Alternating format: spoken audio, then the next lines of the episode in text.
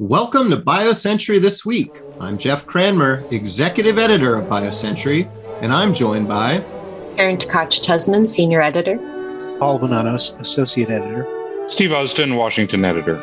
On this week's pod, Janet Woodcock's legacy, Biden's Build Back Better, and drug pricing, new funds from Bain and Frazier, and our monthly look at what's new in translational news in our What's on Tap in the Distillery segment. And of course, we'll have our weekly peek at our emerging company profile series. This week, we look at Moonlake and Walden. Uh, the names kind of oddly, oddly fit. But first, let me tell you about our eighth annual China Summit. It's scheduled for November 16th to 19th. If you can't attend in person in Shanghai, you can attend via our digital platform. One area I'd like to highlight is our presenting company class of 2021.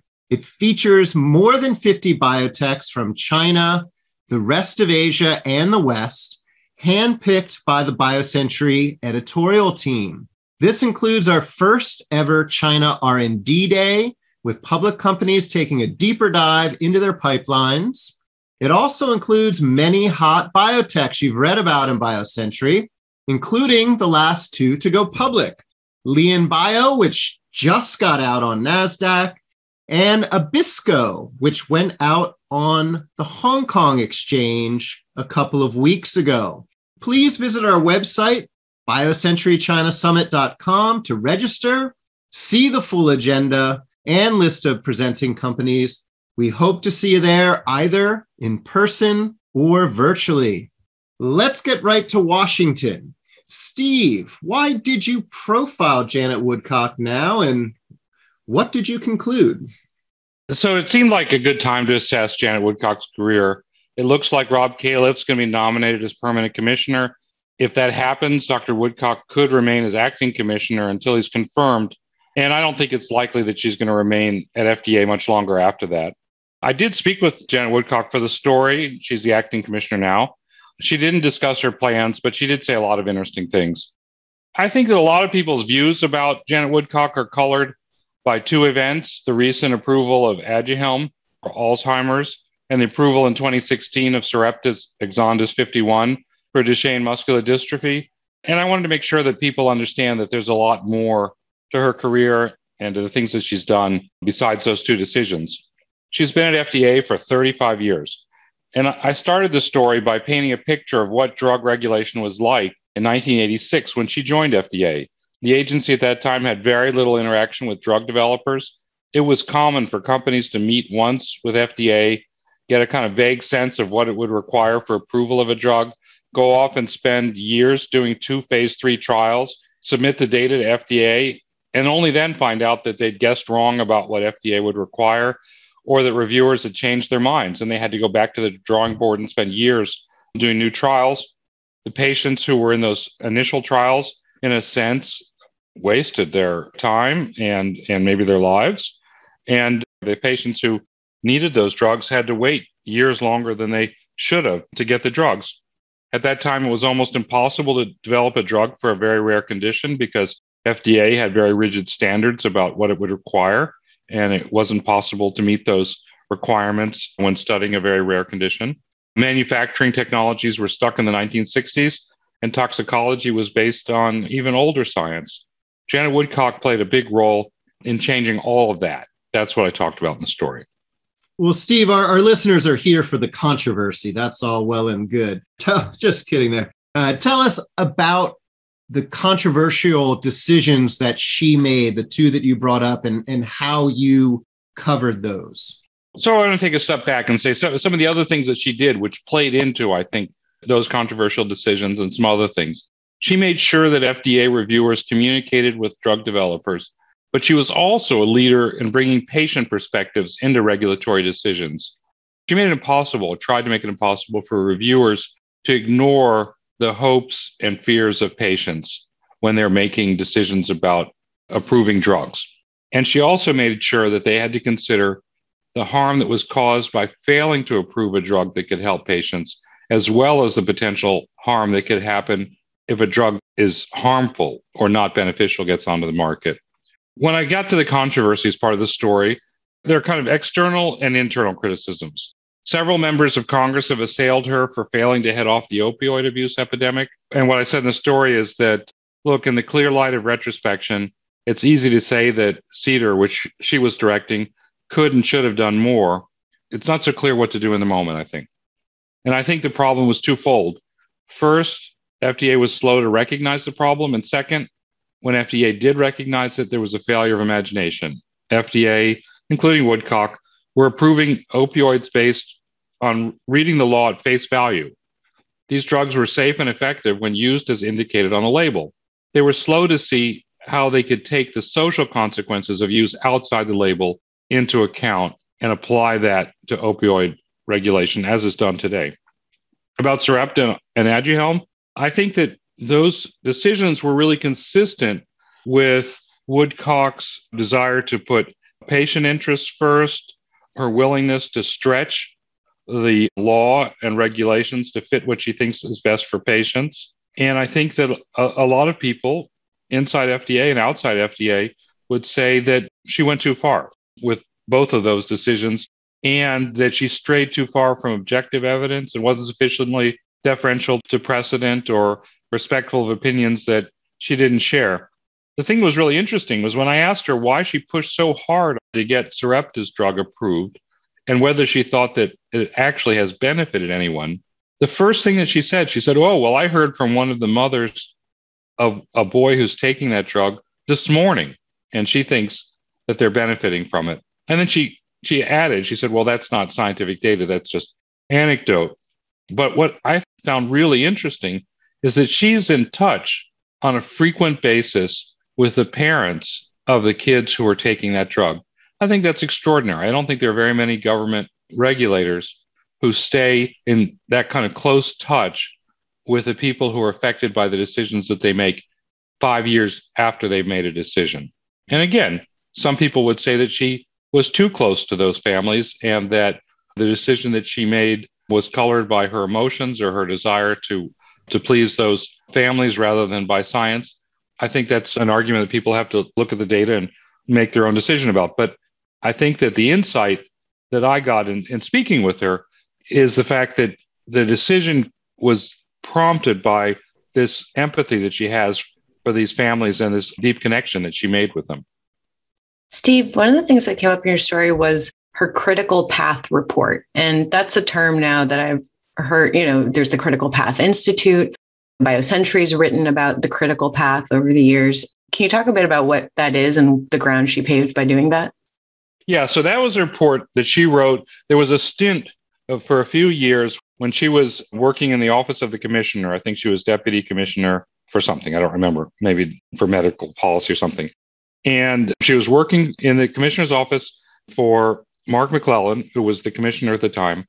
There was a slowdown in drug approvals, and Mark McClellan asked her to do a deep dive and figure out why the number of drugs that were being submitted to FDA was slowing down why the cost of drug development was increasing, why efficiency was going down. And she did that and she came out with this report. One of her main conclusions was that there was a gap in the science, what she called applied science. Basic research was moving forward really rapidly. Research that people call translational research was also advancing, but there was this gap of, of research into the mechanisms that regulators use to assess drugs. And that gap was creating a bottleneck and preventing things from moving forward. And in that report, she advocated intensified research on biomarkers and on processes for qualifying or validating biomarkers. She pointed out problems in manufacturing and said that there needed to be a much better approach from regulators that would give companies the incentives and the confidence to continuously improve their manufacturing technologies. And she also pointed out problems in the clinical trial infrastructure and um, suggested ways that the, those things could be advanced. Mark McClellan told me that that report was really an inflection point in the whole history of drug development. And Margaret Hamburg, Peggy Hamburg, who was also FDA commissioner, told me that that report influenced her, that her whole tenure as FDA commissioner, she centered on the idea of improving regulatory science. And she said she got the idea from that and was inspired to do that by reading this report, the Critical Path Report. Oh, it's quite a legacy, Steve. You brought up her relationship with the DMD community. Right now, I'm working on a story about the ALS patient community. So I would be remiss in not asking you ALS patients have got to wonder, you know, we saw what happened with DMD, we saw what happened with Alzheimer's. What about us? I, I know that they are asking that. I think that it's difficult to say. I think that I think a lot of it hinges on what you think of those decisions about DMD, about Sarepta's drugs, and about Aduhelm. You know, there are people who would argue that neither of those drugs were effective. Ellis Unger, who used to be a senior official at FDA when he was at FDA, called Sarepta's drug a scientifically elegant placebo.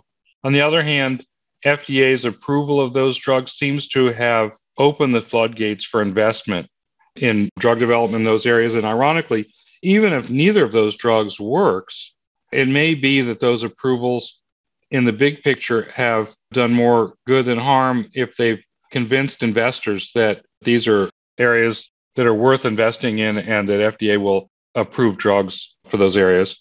There are also arguments from others, including CEOs of biopharma companies, that those decisions really were setbacks for both of those fields because they're diverting enormous amounts of resources into things that haven't been proven to work and that ultimately may not work at all. So if the ALS community looks at it, they can interpret it in different ways.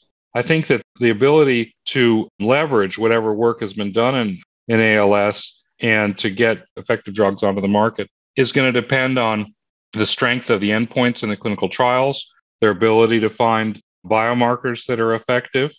And I think also, like in DMD, their ability to persuade regulators and companies to find ways to get people onto trials who have advanced beyond the earliest stages of the disease.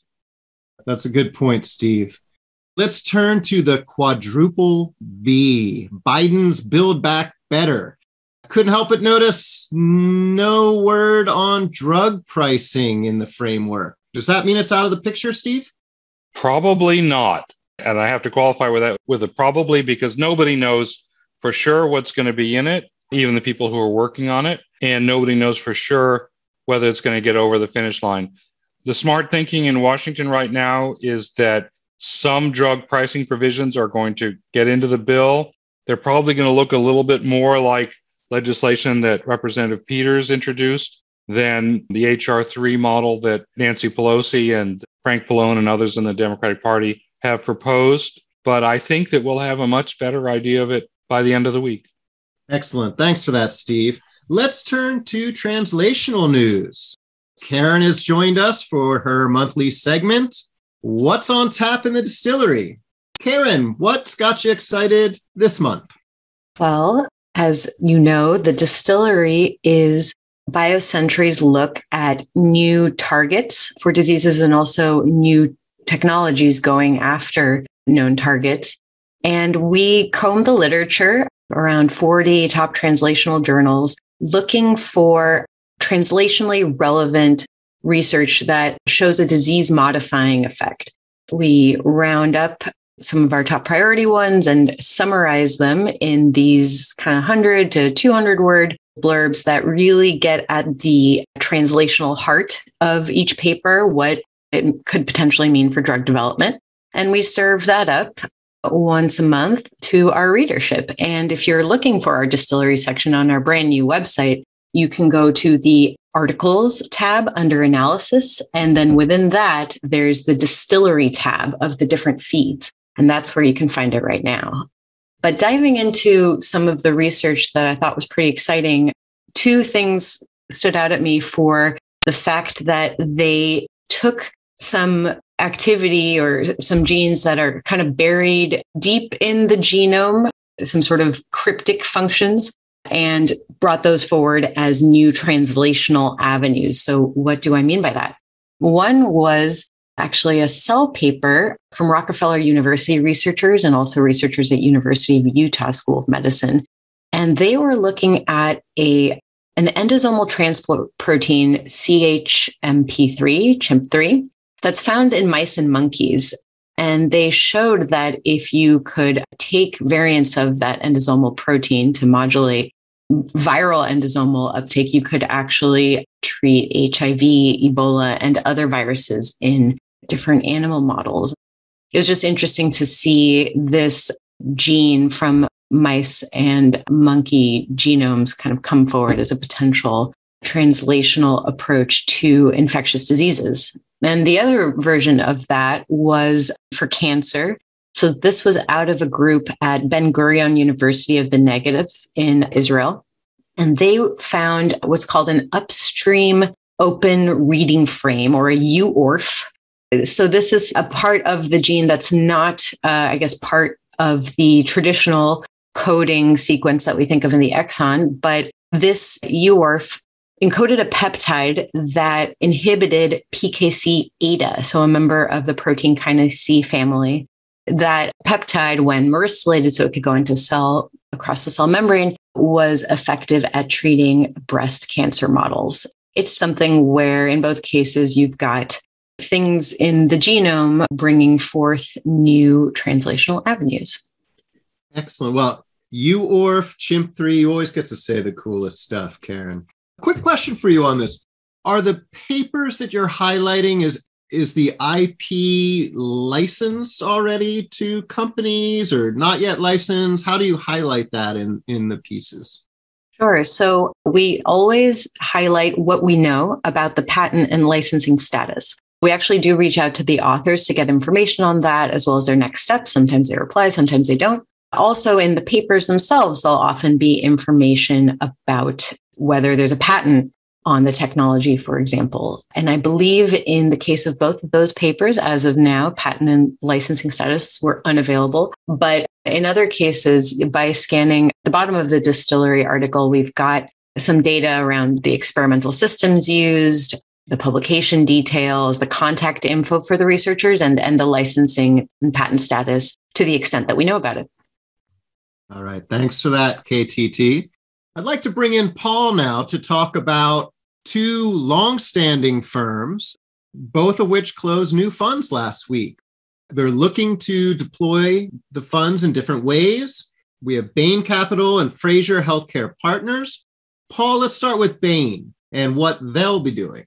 Sure. Bain has closed uh, Bain Capital Life Sciences. That's a new fund, uh, a $1.9 billion vehicle.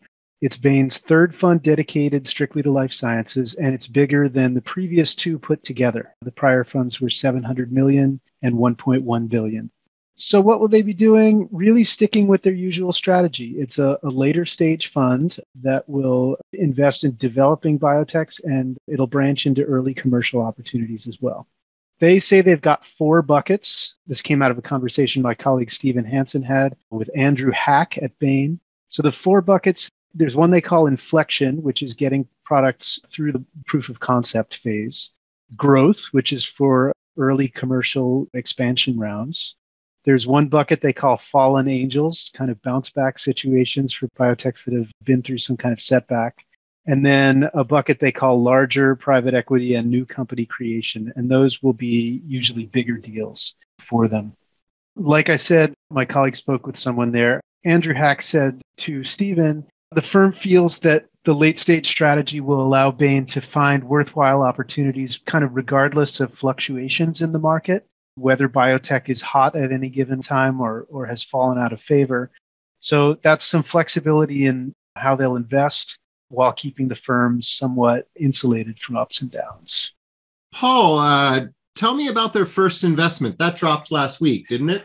Yeah, it sure did. Just a couple days after I think Bain uh, revealed the, the closing of the fund. So their first deal is a big one. It's for a company called Cardurion, which was spun out of Takeda a few years ago, 2017. And Bain is co-leading a $300 million round. They've got a lead program. It's a PDE9 inhibitor for heart failure. It's headed into a large phase two trial, and that's a very big indication.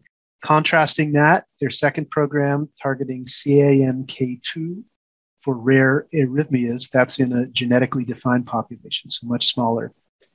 All right. So that's Bain. What's Frazier planning to do with its new fund? So that's a long only evergreen fund dedicated to public investing, and it's an $830 million pool, the Frazier Life Sciences Public Fund. To be clear, it's not an entirely new area for Frazier. We usually think of them as a venture firm, although they also have a growth equity fund on the side as well, the other side of the, the firm. But uh, they have done public investing before from their life sciences fund. They typically deploy a fairly small percentage of those funds for that purpose. So I, I spoke with Jamie Brush and Albert Cha from the firm. The impression I had coming away was as biotechs are going public earlier in their lifespans, sometimes during the preclinical stage, even, we've seen some very big deals.